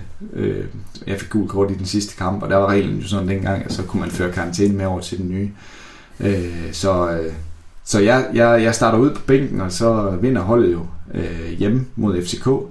Og så øh, var der jo lige pludselig pres på, fordi Rigsgaard han også øh, han også var kommet tilbage. Så, øh, så der var ingen grund til at lave om på, på den konstellation i hvert fald. Så jeg sidder også på, kampen, øh, eller på bænken i kampen efter nede i Esbjerg, hvor vi, hvor vi også vinder 1-0. Øh, er det Rigsgaard, der scorer dernede? Tror jeg måske. Det er også lige meget, men... Øh, Behøver vi vel ikke give ham nej, det? Nej, jo, ja, vi giver ham. øh, og så kunne jeg jo godt se, at øh, der var stadigvæk en grund til at lave om på den konstellation. Så jeg, jeg sidder jo lige på bænken her i starten af sæsonen og var vanvittigt frustreret over det. Øh, jeg ved ikke, hvor meget jeg vidste ud af til, men, men, men indeni, der var, øh, der var ildebrand. Og, øh, øh, så, øh, så i tredje kamp, der, der tager vi til, til FC Vestjylland, og så er det så fjerde kamp, jeg, jeg får lov at starte ind igen. Øh, på et hold, hvor, hvor ting sådan stille og roligt begynder at tage form øh, i det efterår der. Ja, fordi det er, det er kamp nummer 4. 5. Ja. Nej, nu siger du sagde, det er OB, OB, OB. Ja, det er ja. kamp nummer 4. Og så øh, Rigsgaard, han parer sådan kamp nummer 8 mod Sønderjyske ud som ja. et vendepunkt. Jeg skulle lige til nævne den faktisk. Øh, fordi der laver vi jo, altså, det kom så også af, at øh, vi altid spillede som pose ned, når vi mødte Sønderjyske. Vi havde så svært ved at få øh, præstationerne op på et acceptabelt niveau, og har ikke haft nogle gode resultater med længe. Så, øh, så jeg tror, at trænerteamet, eller kendt i hvert fald, tænkte, nu, øh, nu, nu prøver vi noget helt andet. Så vi øh, spil, gik over til det, der hed et 2-1-opspil. Det vil sige, at vi skød simpelthen begge baks frem, kanterne ind i banen, Rigsgaard op øh, på den offensive del, og så, øh, så lå der de to midtstopper og så mig på den defensive i, i opspillet. Og man kunne også fristes til at tro, at det var måske en kende naivt og lidt for stor risiko for at blive, for at blive ramt af omstillinger osv. Men øh, som jeg sagde, vi var stille og roligt begyndt at tage form, og vi havde nogle rigtig, rigtig boldsikre øh, spillere på hold på det tidspunkt, og vi spiller, vi spiller en god kamp dernede, og, og vinder, ender med at vinde 3-1. Øh, og øh, fra dag af, så, øh, så, så spillede det jo i den grad for os. Inden vi lige går sådan tilbage i, hvad hedder det, øh, i at gå ned i den her sæson, så, øh, så vil jeg gerne lige have ud og kigge lidt på, på selve truppen, fordi samtidig med at du kommer tilbage til OB9, der er Kent Emil også kommet til, øh, til klubben, og han kommer jo ind i den her piraterne gruppe, som, øh, som vi har. Hvad betyder det, både i, i, i nedgangsperioden, men også i opgangsperioden, at have den her Ja, jeg ved ikke, jeg, jeg, skal, jeg ved ikke, hvad jeg skal kalde en del af piraterne. Han, øh, han bestod ikke optagelsesprøverne. Men øh, der er ingen tvivl om, at han... Ej, jeg vil så sige, med angående piraterne, det var mest i de unge år, hvor, hvor vi simpelthen ikke havde andet at tage os til. Øh, vi skulle nok have læst lidt ved siden af eller, eller andet, men det gjorde vi ikke. Vi, vi lavede piraterne, Auge fik lavet en hjemmeside, og det hele var så, var så fint, men det stillede sådan lige så stille af. Øh, og, og da Auge kom tilbage til OB, tilbage, der, der var der ikke meget, meget piraterne tilbage, men men Kæp betød jo sindssygt meget, både, både på banen, øh, men så sandelig også udenfor. Øh, han var i et debatpanel her den anden dag, hvor han, øh, han sagde noget lidt interessant i forhold til vores nuværende trup, at han havde lyst til at kaste en granat ned i, i omklædningsrummet, og der, der er ingen tvivl om, at øh, på det tidspunkt, der var, der var Kæp granaten. Øh, han øh, gav sindssygt meget godt humør, men, men kunne også være med til at bringe folk en lille smule ud af, af comfort zone. Og jeg, jeg er også af den overbevisning, at, øh, at man, man skal en lille smule ud på den side for, for at få det bedste ud af sig selv. Øh, og det var han god til. Han var på folk og øh, verbalt øh, på banen, øh, men, men, men også uden for banen. Så, så han har i den grad været med til at holde, øh, holde gang i gryden. Ja, jeg siger, så hvis vi lige skal vende Augo, for da han stopper, der tror du ude at sige, at han er den spiller, der har betydet mest for dig i mm. din karriere. Mm. Hvad, hvad ligger der i det? Jamen, der ligger i det, at vi har selvfølgelig spillet sammen i, i rigtig, rigtig mange år. Her var den spiller, som, øh, som jeg en beværelse med, da jeg kom fra Skive. Og øh, det, det var, der var nogle ubehagelige oplevelser med det også, men... men øh, er du nødt til at poste noget med nogle toiletbørster? Ja, lige præcis. Der, der skulle man ikke øh, falde for meget hen i middagsluren, så vidste man aldrig, hvad man vågnede op til. men, øh, men, men han... Øh, altså, vi klikkede bare godt fra starten af, og øh, øh, han er jo en, en af mine bedste kammerater den dag i dag. Øh, også fordi, at vi selvfølgelig også har spillet... Han startede jo med at være angriber dengang godt nok, øh, men øh, brændte simpelthen for mange chancer, og så øh, så ham rent sit snit til at omskole ham, og det gjorde han jo med kæmpe succes. Øh, så vi har jo spillet mange kampe sammen også, og øh, i det hele taget brugt rigtig meget tid sammen, øh, også uden for banen. Øh, har studeret lidt sammen også, og, og fået lidt papir på det. Øh, så på den måde har vi også, har vi også hjulpet den anden der. Øh, og så, øh, ja, så er han bare en god ven. Altså en, man altid kan, kan vende nogle ting med, hvis der er et eller andet. Og, og der kan man så vende lidt tilbage til det med, med trygheden igen. Altså, der er ingen tvivl om, at i de perioder, hvor jeg har spillet sammen med ham, så, så har der været noget tryghed i det også, at man kunne vende nogle ting og, og, og snakke om selvfølgelig fodbold, men, men også alt muligt andet. Var der andre sådan i, i det her omklædningsrum i 14, der, der fyldte? Fordi jeg forestiller mig meget naturligt, at, at, at, at Kep og, og Augo, de har, har taget deres del af opmærksomheden.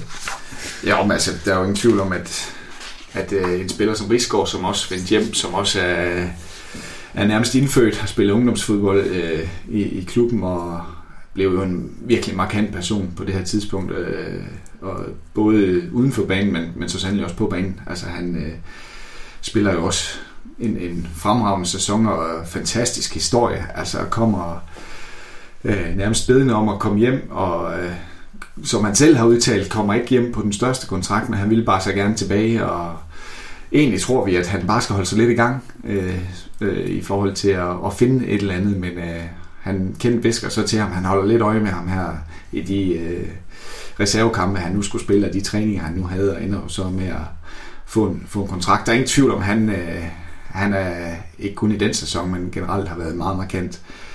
Øh, og man kan nævne en spiller som Spalvis også, som jo også var en af, af granaterne i omklædningsrummet. Øh, han kunne også give noget, give noget humør og, var jo hele tiden en, en skæv person, som, øh, som også godt kunne lide at feste og, og, og de ting der. Og det er jo ikke altid, det er jo ikke altid lige populært, men øh, ham og så, og så Jønsson er jo nødt til at nævne også, som, som spillede en, en fantastisk sæson. De, øh, de brugte meget tid sammen, og jeg tror, de, øh, de, de støttede hinanden vældig godt, både, både på og uden for banen. Så lad os gå tilbage til, øh, til det mere fodboldmæssige igen. Øh, hvor er der nogle højdepunkter for dig i den her 13-14 sæson? Øh, jamen, øh, altså vi har jo nævnt den ene, synes jeg lidt. Ja, det, det, den synes jeg, man er nødt til at nævne som højdepunkt nede i Sønderjyske, ja. hvor vi laver tingene om, og vi ligesom finder ud af, at det her, det er virkelig måden, vi kan gøre ondt på, på vores modstandere på, med det hold, vi har. Jeg tror ikke, der var nogen øh, spillere på vores hold på det tidspunkt, der, der kunne sige, at øh, de kunne spille en position på banen øh, bedre, end, end den, de fik tildelt her. Øh, så, så, og det var ud fra den formation, som vi, som vi spillede på det tidspunkt. Og så, så den er jeg nødt til at nævne. Øh, jamen, så kommer der jo de her kampe i, i topstriden. Øh, dem, dem er jeg næsten nødt til at nævne alle sammen. Fordi øh, vores, øh, vores kampe mod Midtjylland, øh, specielt i forårssæsonen, vi vinder 1-0 hjemme, og den 3-2 kamp ude. Altså, jeg har sjældent været med til at spille så god fodbold. Specielt, øh, vi får en lidt shake i start, men, men derefter spiller vi helt fantastisk. Og skulle også have været foran med mere end, end de to et til pausen. Og så har vi nogle ekstremt vigtige kampe. Jeg har nævnt den ene. Øh, den var jeg så ikke med i, i den første, men, men også øh, øh, mod FCK. Ja, det er det, som... Øh, jeg kan huske, at det jeg tænkte, da vi gik ind til forsæsonen dengang, det var, at øh, hvis vi begynder at slå FCK i parken, fordi det har vi aldrig nogensinde nærmest gjort. Hvis vi slår FCK i parken, så kan, så kan vi vinde tingene. Nej, og hvordan gik det? Jamen, vi vandt begge kampe i parken. Ja, det, det forår, mener jeg. Ja. Altså inklusive pokalfinalen. Ja. Ja, og, øh, ja, og selvfølgelig de, de der kampe mod Midtjylland, vi slår dem også 1-0 hjemme. Øh, der er ingen tvivl om, at, at det var på. Og så synes jeg faktisk også, at vi spiller en, øh, en kamp i Nordsjælland, øh, efter vi havde, havde vi ikke tabt et par stykker. Vi havde to hjemmekampe i streg, øh, hvor vi faktisk ligger godt til. Jeg mener, efter vi slår Viborg på udebane, hvor Alban jo scorede et fantastisk mål, så, så møder vi Esbjerg og Randers på, på hjemmebane og tæver faktisk begge kampe. Og så er det lige pludselig ekstremt tæt igen. Øh, og så skal vi til Nordsjælland. Nordsjælland. Nordsjælland efterfølgende, ikke? Ja. Hvor vi, øh, hvor vi også spiller fremragende fodbold. AK scorer to øh, supermål. Øh, Kusk scorer et øh, fantastisk mål også. Øh, opspiller og Kæp hælder ind inde på, på et hjørnsbakke i første halvleg. Øh, der var, og det var også et sted, vi før har haft store problemer på deres kunstbane derovre. Øh, og de havde også ret godt hold på det tidspunkt. Øh, Anders Christiansen blandt andet, som også scorede mål. Øh. Ja, havde de, hvad havde de ikke lige vundet mesterskab også? Eller var det et par år inden? Nej, det er, nogle, det, det er jo nogle år inden, øh, tidligere. Så ja, det, ja, ja, det var det bedste. Yes. øh, sidepunkt. Næste kamp er så Vestjylland-kampen. Ja. Øhm, og øh, der er jo nogle meget, meget fantastiske optagelser af dig, der går ud og spørger fansene, om der er blevet scoret i, øh, i Herning. Ja. Kan du prøve at fortælle, hvordan, øh, hvordan var det efter kampen? Altså før I, før I ved, hvad der er sket i, i Herning? Øh, surrealistisk. Altså vi tror jo faktisk, at det, det var, det var, det var for, for det første, så var det jo sådan en lidt skuffende kamp. Øh, vi spiller 0-0 derovre i et sted, som vi øh, havde tradition for at have det rigtig svært. Jeg tror ikke, vi har vundet. Du har nævnt mange steder, I traditionelt har haft det rigtig svært ja, nu. Ja, men vi, jeg tror ikke, vi prøvede at vinde i, i Vestjylland, faktisk. Øh, også fordi det var som regel så var øh, græsset lige 10 cm højere, end det normalt var, øh, når vi spillede der. Det ved jeg ikke, om det var en tilfældighed, men øh, det var i hvert fald svært at spille hurtigt, når vi, når vi mødte dem, og det havde vi bare store problemer med.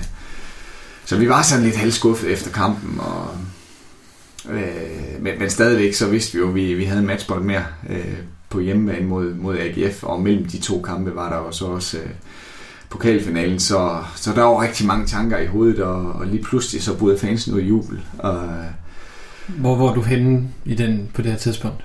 Øh, jeg tror, jeg, jeg er ved at takke fansene for, for deres opbakning lige ned og, og klappe dem og give en high five, og så, øh, så bryder de ud i jubel, og jeg er helt desorienteret. Altså, jeg aner ikke, øh, jeg tænker, altså jeg følte selvfølgelig godt, at det måtte være noget godt, og så skulle jeg jo lige høre derude, om, om det var et mål til 3-2 som FCK havde scoret i øvrigt i undertal.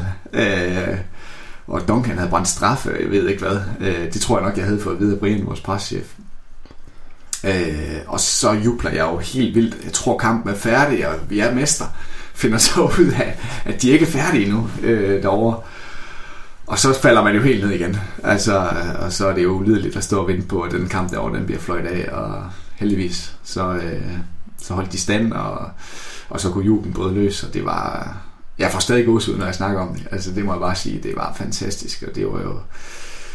For mig, øh, som, som ikke sådan havde prøvet at vinde, vinde noget før, og ja, med OB, og det var, det, det var fuldstændig surrealistisk, men, men fantastisk følelse. Hvordan var resten af ugen? Fordi så er der jo pokalfinalen, og så AGF-kampen. Ja, men så, vi, vi, øh, vi har jo en ret lang bustur hjem der øh, fra Vestjylland, så behøvet var vældig hyggeligt, og vi har lidt interviews på vejen øh, på, på en resteplads, og der er kø og det ene og det andet, der er sket uheld. Øh, så det ender jo med, at vi ankommer til Aalborg sådan, sådan ret sent, men, øh, men det skulle jo fejres, så vi, øh, vi kører en tur ind på Heidi, så får strengt besked på at erkendt, at den må ikke blive mere end tre, før vi er hjemme. Øh, så jeg tror nok alle overholdt det. men øh, ej, vi var jo selvfølgelig også, vi vidste godt, at vi havde en pokalfinale. Øh, men øh, jeg synes, det var fedt, at vi lige fik lov at, at gå ind og, og, og fejre det en lille smule. Der var alligevel ikke nogen af os, der kunne tage hjem og sove øh, oven på den, så, øh, så vi kunne lige så godt få lov at nyde noget af det, og ligesom mærke øh, den eufori, der var omkring det. Øh, og jeg er helt 100% sikker på, at det var med til at give os så meget energi. Øh, også selvom vi, vi fik lidt øl indenbords øh, den aften, så, øh, så kunne vi gå på vandet, og, øh, og så glædede vi os bare helt sindssygt til den der pokalfinale, der, der ventede.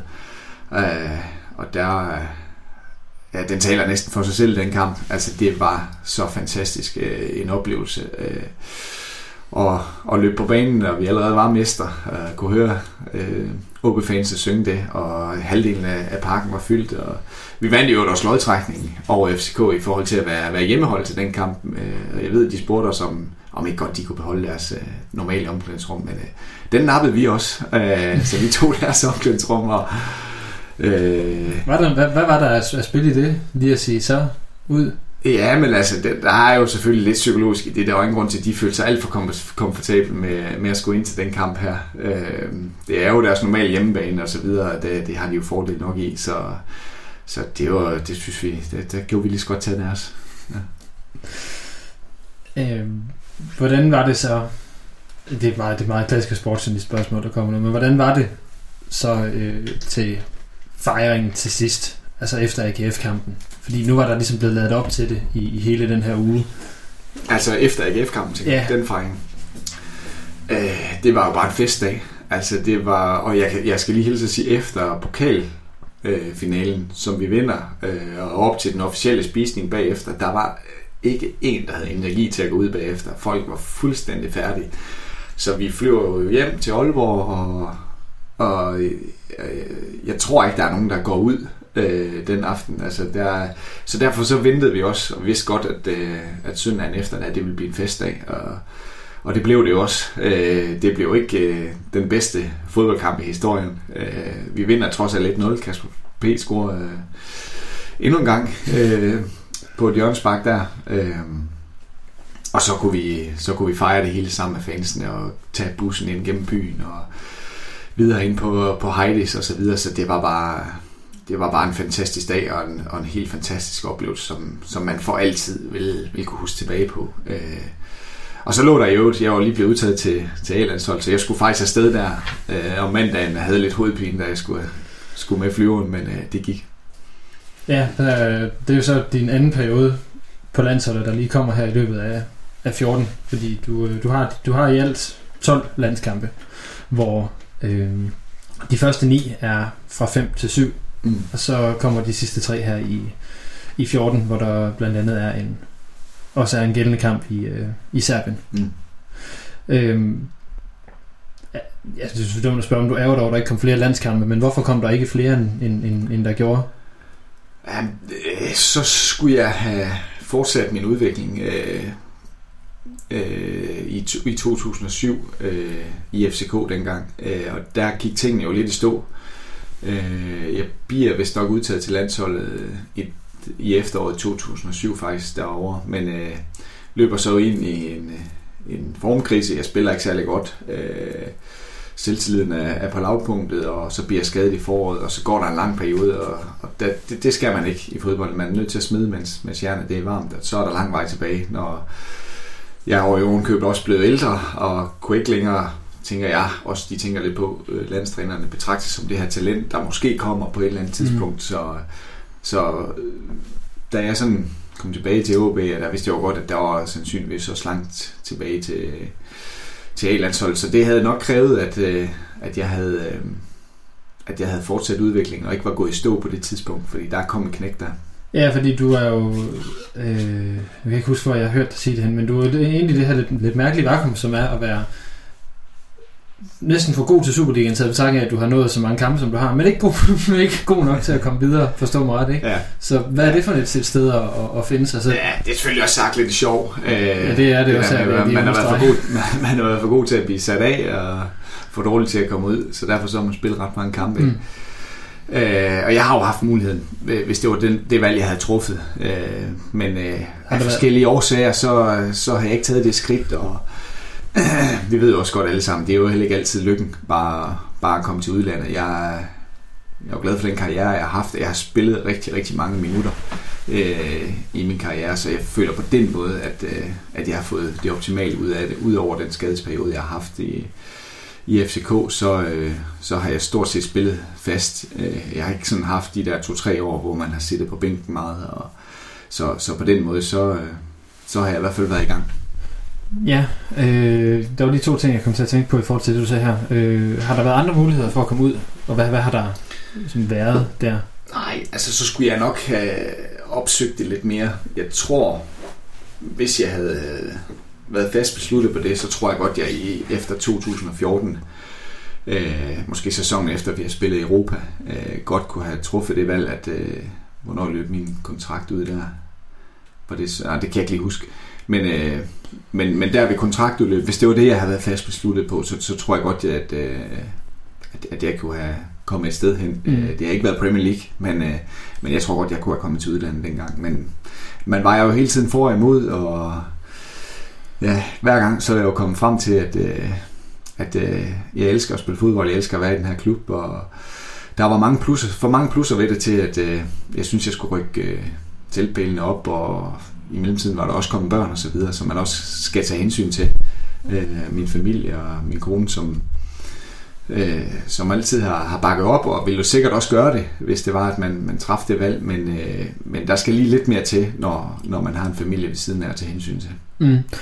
Øhm, den anden ting, jeg kom til at tænke på, var det her med, at øh, netop det der med, at det ikke er nødvendigvis er lykken at skal ud, at, at, at man også kan blive god nok der, hvor, hvor man er, eller det der med, at, at, at skal vi sige, græsset helt bogstaveligt talt ikke nødvendigvis er grønnere på den anden side. Mm. Hvor meget har det øh, har, har den der ligget, at, at det ikke nødvendigvis var bedre at komme ud, at det ikke handlede om ambitioner, men at det simpelthen også handlede om Mm, ja, men den, den, er der jo, den er der jo altid, øh, tror jeg. At, øh, men, men altså, man kan sige, jeg, jeg, jeg bebrejder sgu ikke dem, der synes, de gerne vil tage chancen og, og prøve det af. Det er bare ikke altid, at, øh, at det er lykken, og der er det jo bare, man, skal, der man må veje for og imod, og jeg synes hele tiden, jeg har kunne finde steder, hvor, hvor jeg kunne udvikle mig. Øh, som, som jeg nævnte tidligere, min første omgang i OB, der følte jeg ligesom, nu, øh, nu skulle jeg prøve mig selv af øh, et andet sted. Øh, så kunne det godt være, at jeg skulle have truffet et andet valg sagt, fordi på det tidspunkt kunne jeg også have taget til udlandet. At det, at det skulle have været der, jeg skulle have prøvet mig af. Øh, men, men sidenhen øh, har jeg jo hele tiden følt øh, en udvikling. Også i forhold til den lederrolle, som man har fået på holdet igennem årene. Øh, at man ligesom kunne udvikle sig i den også. Mm. Øh, med at tage et stort ansvar og men det, det, det, det, det jeg mener med, at græs ikke behøver at være grønnere. Nej, og det, det er klart, hvis du, hvis, hvis du er i en klub i, i så mange år, som jeg har været, og, og, og skifter til en udenlandsklub, eller, eller hvad det er, så, så starter man jo et eller andet sted lidt forfra, øh, i forhold til at bygge noget op, noget ancienitet, og øh, jeg vil sige, folk heroppe, de kender mig, ved hvad jeg står for, øh, så, så spiller man en dårlig kamp, jamen, øh, så, så, så ved folk godt, at jamen, okay, det var en off day, det der. Han, øh, han skal nok komme igen, eller hvad det er. Der, der, der, der skal du starte lidt mere forfra, når du, når du kommer til udlandet, hvor, hvor du er ukendt og kommer fra et forholdsvis lille land og, og så videre. Det er jo egentlig en meget fin overgang til, til den som sige, sidste del her, som, som handler om det her med at være anfører, som du har været i, i de sidste tre år af din karriere. Øhm, men det her viseanførerværv er jo også et, du får undervejs. Så hvornår er det, du sådan begynder at føle dig som leder øh, på holdet? Øh, jamen, jeg, jeg, jeg synes, jeg forsøgte allerede at tage den på mig, da jeg kommer tilbage øh, under, under Persson i 2009. Og hvordan gør man så ind og agerer som... Ja, og det er jo det, er jo det fordi man, der, der skal man jo igen, som jeg sagde før, der starter man også en lille smule for, forfra, fordi det også var et, øh, et nyt hold, jeg kom ind på. Øh, så, så, så det var selvfølgelig også en, en lille smule svært, og det var, der havde vi jo Chitil Væler som, som anfører, som også var en fantastisk ledertype. Øh, så jeg kan godt forstå, at man, øh, man valgte ham på, på det tidspunkt, men, men der er selvfølgelig også andre end, end lige præcis anføreren, der, der skal tage noget ansvar. Det, det er jeg hele tiden forsøgt, og øh, vil sige, der kendt til over, der øh, trækker han også mig i den rigtige retning. Han, øh, han, jeg tror også, han ser mig som, som person, som godt kan, kan tage endnu mere ansvar og, og lede holdet endnu mere. End, end, det var i hvert fald min følelse med ham. Og jeg, jeg følte også, at han troede, at jeg kunne præstere endnu bedre og udvikle mig endnu mere, end, end det han havde set indtil nu. Og, og den følelse som spiller er, øh, og den tro fra træneren, den er, den er rar at løbe rundt med. Så, så jeg synes under ham, der begyndte det sådan for alvor at tage fart i forhold til den der anførerrolle. Øh, og så kommer der jo alt, alt det formelle, kan man sige, hvor man bliver en del af en, af en anførergruppe. Øh, og, og det forpligter også. Øh, sådan har jeg i hvert fald haft det i forhold til at, at gå forrest og, og alle de ting. Og det, det er på træningsbanen? Og...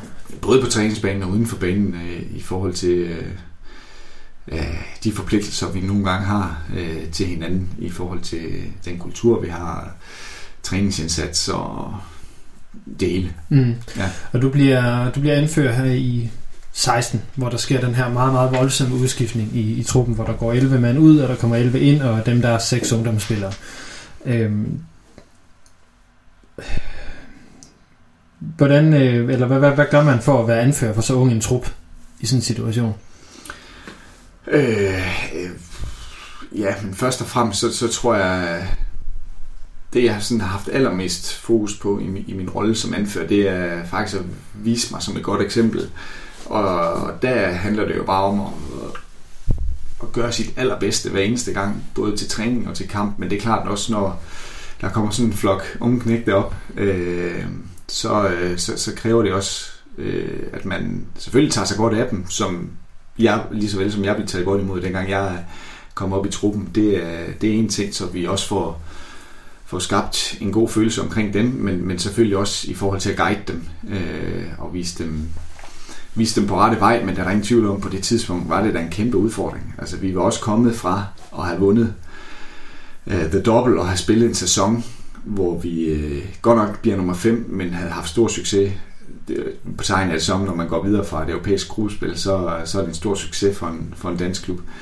Øh, det, det var det, vi kom fra med, med det hold, og så, øh, ja, og så, så til den her udskiftning. Øh, både de seks unge, som kom op, men i det hele taget var der, var der mange nye spillere på holdet, og ja, af erfaring, så, øh, så har det bare altid været sådan. At det, det, det kræver noget tid, og der tror jeg bare ikke helt, øh, at forventningsafstemningen var til, at det skulle tage øh, alt for lang tid. På det, altså, øh, når I, forhold til, I forhold til omgivelserne også, og øh, øh, ja. Men var, det, var det også en internt, undskyld jeg afbrød? Øh, det ved jeg faktisk ikke, om... Øh, øh, vi kunne også godt se, at den her sæson blev en udfordring. Øh, det er der ingen tvivl om, men vi håbede selvfølgelig stadigvæk, at, øh, at vi kunne spille med i toppen. Øh, når, man, når man for ganske kort tid siden har været der, så, øh, så, så prøver man jo at samle en tro på, at, øh, at det, det kan vi godt gøre igen. Men øh, jeg tror også godt, at vi kunne se på det tidspunkt, at, øh, at det, ville, det, det ville blive en udfordrende sæson på, på mange måder, og det viste sig også at blive. Ja. Øhm. Det er måske det større spørgsmål, har, men har du en fornemmelse af, at klubben sådan, selvopfattelse har ændret sig siden det her generationsskifte? Fordi det var sådan meget markant, at man satte sig så hårdt på de unge spillere, virkede det til udefra. Mm, jamen, jeg kan egentlig godt lide uh, tankegangen. Jeg kan godt lide strategien omkring at bringe uh, øh, de unge spillere op, og, øh, Øh, og det er jo altid svært det der, fordi øh, det, det er jo, der, er jo, der skal jo være balance i tingene, øh, fordi man kan, ikke, man kan ikke kun køre, køre det hele igennem unge spillere, de skal have noget at læne sig op af. Og, øh, og den balance, den er, den er hårfin, øh, og også i forhold til, at man ikke må presse det igennem. Øh, de skal virkelig vise sig at være, være, være gode nok til det, fordi helst så er der ikke rigtig nogen, der får noget ud af det, hverken den unge spiller, eller, eller omgivelserne, hold, holdkammerater osv. Så, så, øh, så der, med den strategi, så handler det i hvert fald om at være knivskarp, samtidig med, at man er jo nødt til at, at få investeret noget, for vi er jo heller ikke en klub i OB, som kan tillade sig at sige, at øh, vi, øh, vi, vi spiller forlevelse i år. Altså, vi, øh, vi, vi skal være, som klub være, være med i den bedste halvdel i hvert fald. Øh, og det kræver selvfølgelig også, at, øh, at der, bliver, der bliver investeret ved siden af, at man har den her strategi, så de, så de kommer ind og har noget lens op af. Ja, for jeg sige, fordi det, dengang i, i 16, der skrev Morten Brun på Twitter, at, øh, at OB de ville rykke ned den dag, at, øh, at der ikke var nogen Rasmus Ørtig i, i, i truppen. øh, og det, det er jo selvfølgelig myndet på, på dit, din indsats som anfører, og, og selvfølgelig generelt indsats på banen den, den, dengang, men, men det ligger vel også i det, du siger nu, som jeg hører det, at der skal være den her, eller de her ældre ledertyper, ja, til at bære det, det igennem. Jeg kan også godt få øje på nogen nu øh, i truppen, som, som har det i sig. Det er jo også altid sådan nu, øh, når der er nogen, der stopper, som, som Rigsgaard og mig, øh, Kasper P. ved vi også er væk nu, som også godt kunne være en af dem, der kunne tage det næste skridt i, i den der lederrolle. Øh, men det er jo altid sådan, når der er nogen, der stopper, jamen, så er der nogle andre, der ligesom vokser med opgaven også, og det skal der også nok være i, i OB's trup lige nu, og så, øh, så tror jeg da alle sammen, at, øh, at vi er sådan lidt spændte på det her transfervindue, som der kommer. Altså er der nogen, der ryger ud, og hvad kommer ind, og, og så videre. Øh, og hvad kommer op nedefra. Øh, fordi vi har altså nogle dygtige unge spillere, og vi har jo lige set en af dem øh, folde sig sindssygt godt ud i sin debut øh, i Lukas Klitten, og vi ved, at Kaufmann har været lidt ind og smag på det. Ross har spillet et par kampe nu, så der er jo ingen tvivl om, at, at, øh, at vi har noget talent, også, også i det, der kommer, kommer nedefra. Men øh, ja, ja. Som, som sagt, så, så skal der jo, der skal jo være noget at læne sig op af os. Det skal der. Hvordan er det at sidde og kigge på det udefra nu, velvidende, at, at du ikke skal være en del af det mere? Får man et andet blik på det, eller hvad sker der? Øh, nej, øh, men det, nej, det, det ved jeg ikke, om jeg gør. Men det bliver da specielt øh, den dag, man slet ikke er en del af det længere. Øh, og det, det var jo ikke ret lang tid.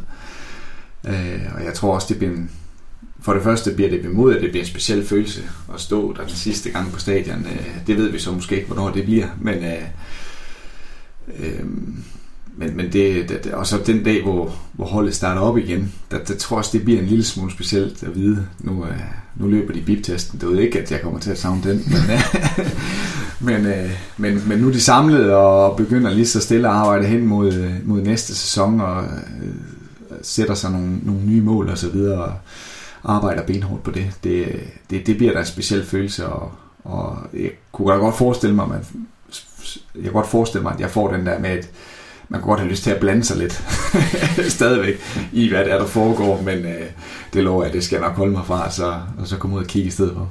Ja, har du tænkt dig at råbe, når du står på stadion? Jeg kan være, jeg ender over på Weber derude, og blive en af dem, der råber spil fremad.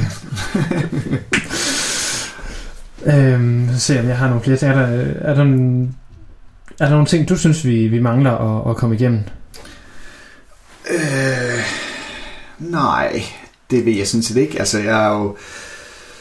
Nej, jeg kan, jo, jeg kan jo sige her til sidst, jeg er jo sindssygt taknemmelig øh, for den tid, jeg har haft i klubben, og har været i en klub i, i så lang tid. Det, det, det synes jeg sgu også, det er et privilegium. Øh, og kender så mange mennesker heroppe, og har, har spillet så mange kampe for sådan en stor og traditionsrig klub. Det er, det er jeg virkelig taknemmelig for. Jeg kan sige med min offentliggørelse af, at jeg stopper og så videre, har der jo virkelig været sindssygt mange øh, søde beskeder på, på Twitter, sms og der har fået mails og så videre. Det har virkelig været overvældende, og det sætter jeg kæmpe stor pris på. Og ja, der er rigtig mange ting, man, man kommer til at savne, men, men når jeg sådan kigger tilbage, så er jeg virkelig, virkelig taknemmelig for, for den tid, jeg har haft som, som fodboldspiller, og selvfølgelig, og selvfølgelig især i OB. Så øh, lad det være ordene. tænker jeg. Øh, da jeg snakkede med Rigsgaard, der, der, sad jeg, der var det meget nemt for mig at finde sådan nogle, nogle øjeblikke, jeg sådan kunne tænke tilbage på. Ah, men det var, det var de gode minder med Rigsgaard. Det er lidt svært med dig, men det er jo nok den der typiske sådan midtbanespiller mm. øh, rolle, ja. at det er lidt svært at komme i tanke om de der enestående øjeblikke. Der er selvfølgelig det meget, meget flotte mål fra 2010, men, mm. men ellers er det jo det her med, at at øh, som fan har været vant til, at der har så stået virus på holdkortet stort set hvert år siden 2002. Mm. Og det er, det er lidt som at fjerne en af ens afstykker inden fra, fra stuen, når der ikke længere står virus på holdkortet. Det, det er nok den bedste måde, jeg kan, sådan, kan, kan sige et minde, øh, eller et af mine personlige minder om dig på. Så uh, tusind tak for oplevelsen, Rasmus, og tusind tak for, at du havde, havde lyst til at være med her. Selv tak. Uh, og tusind tak til jer derude for, at I har lyttet med, og jeg håber, at I har lyst til at komme på stadion de sidste par kampe, og ønske både Rasmus og, og Kasper uh, tak for nu, og held og lykke fremover, og at I fortsat har lyst til at dele jeres, uh, jeres minder med dem. Igen tak for at I lyttede med. Mit navn er Lasse Hegnet, Forza OB, og tak for nu.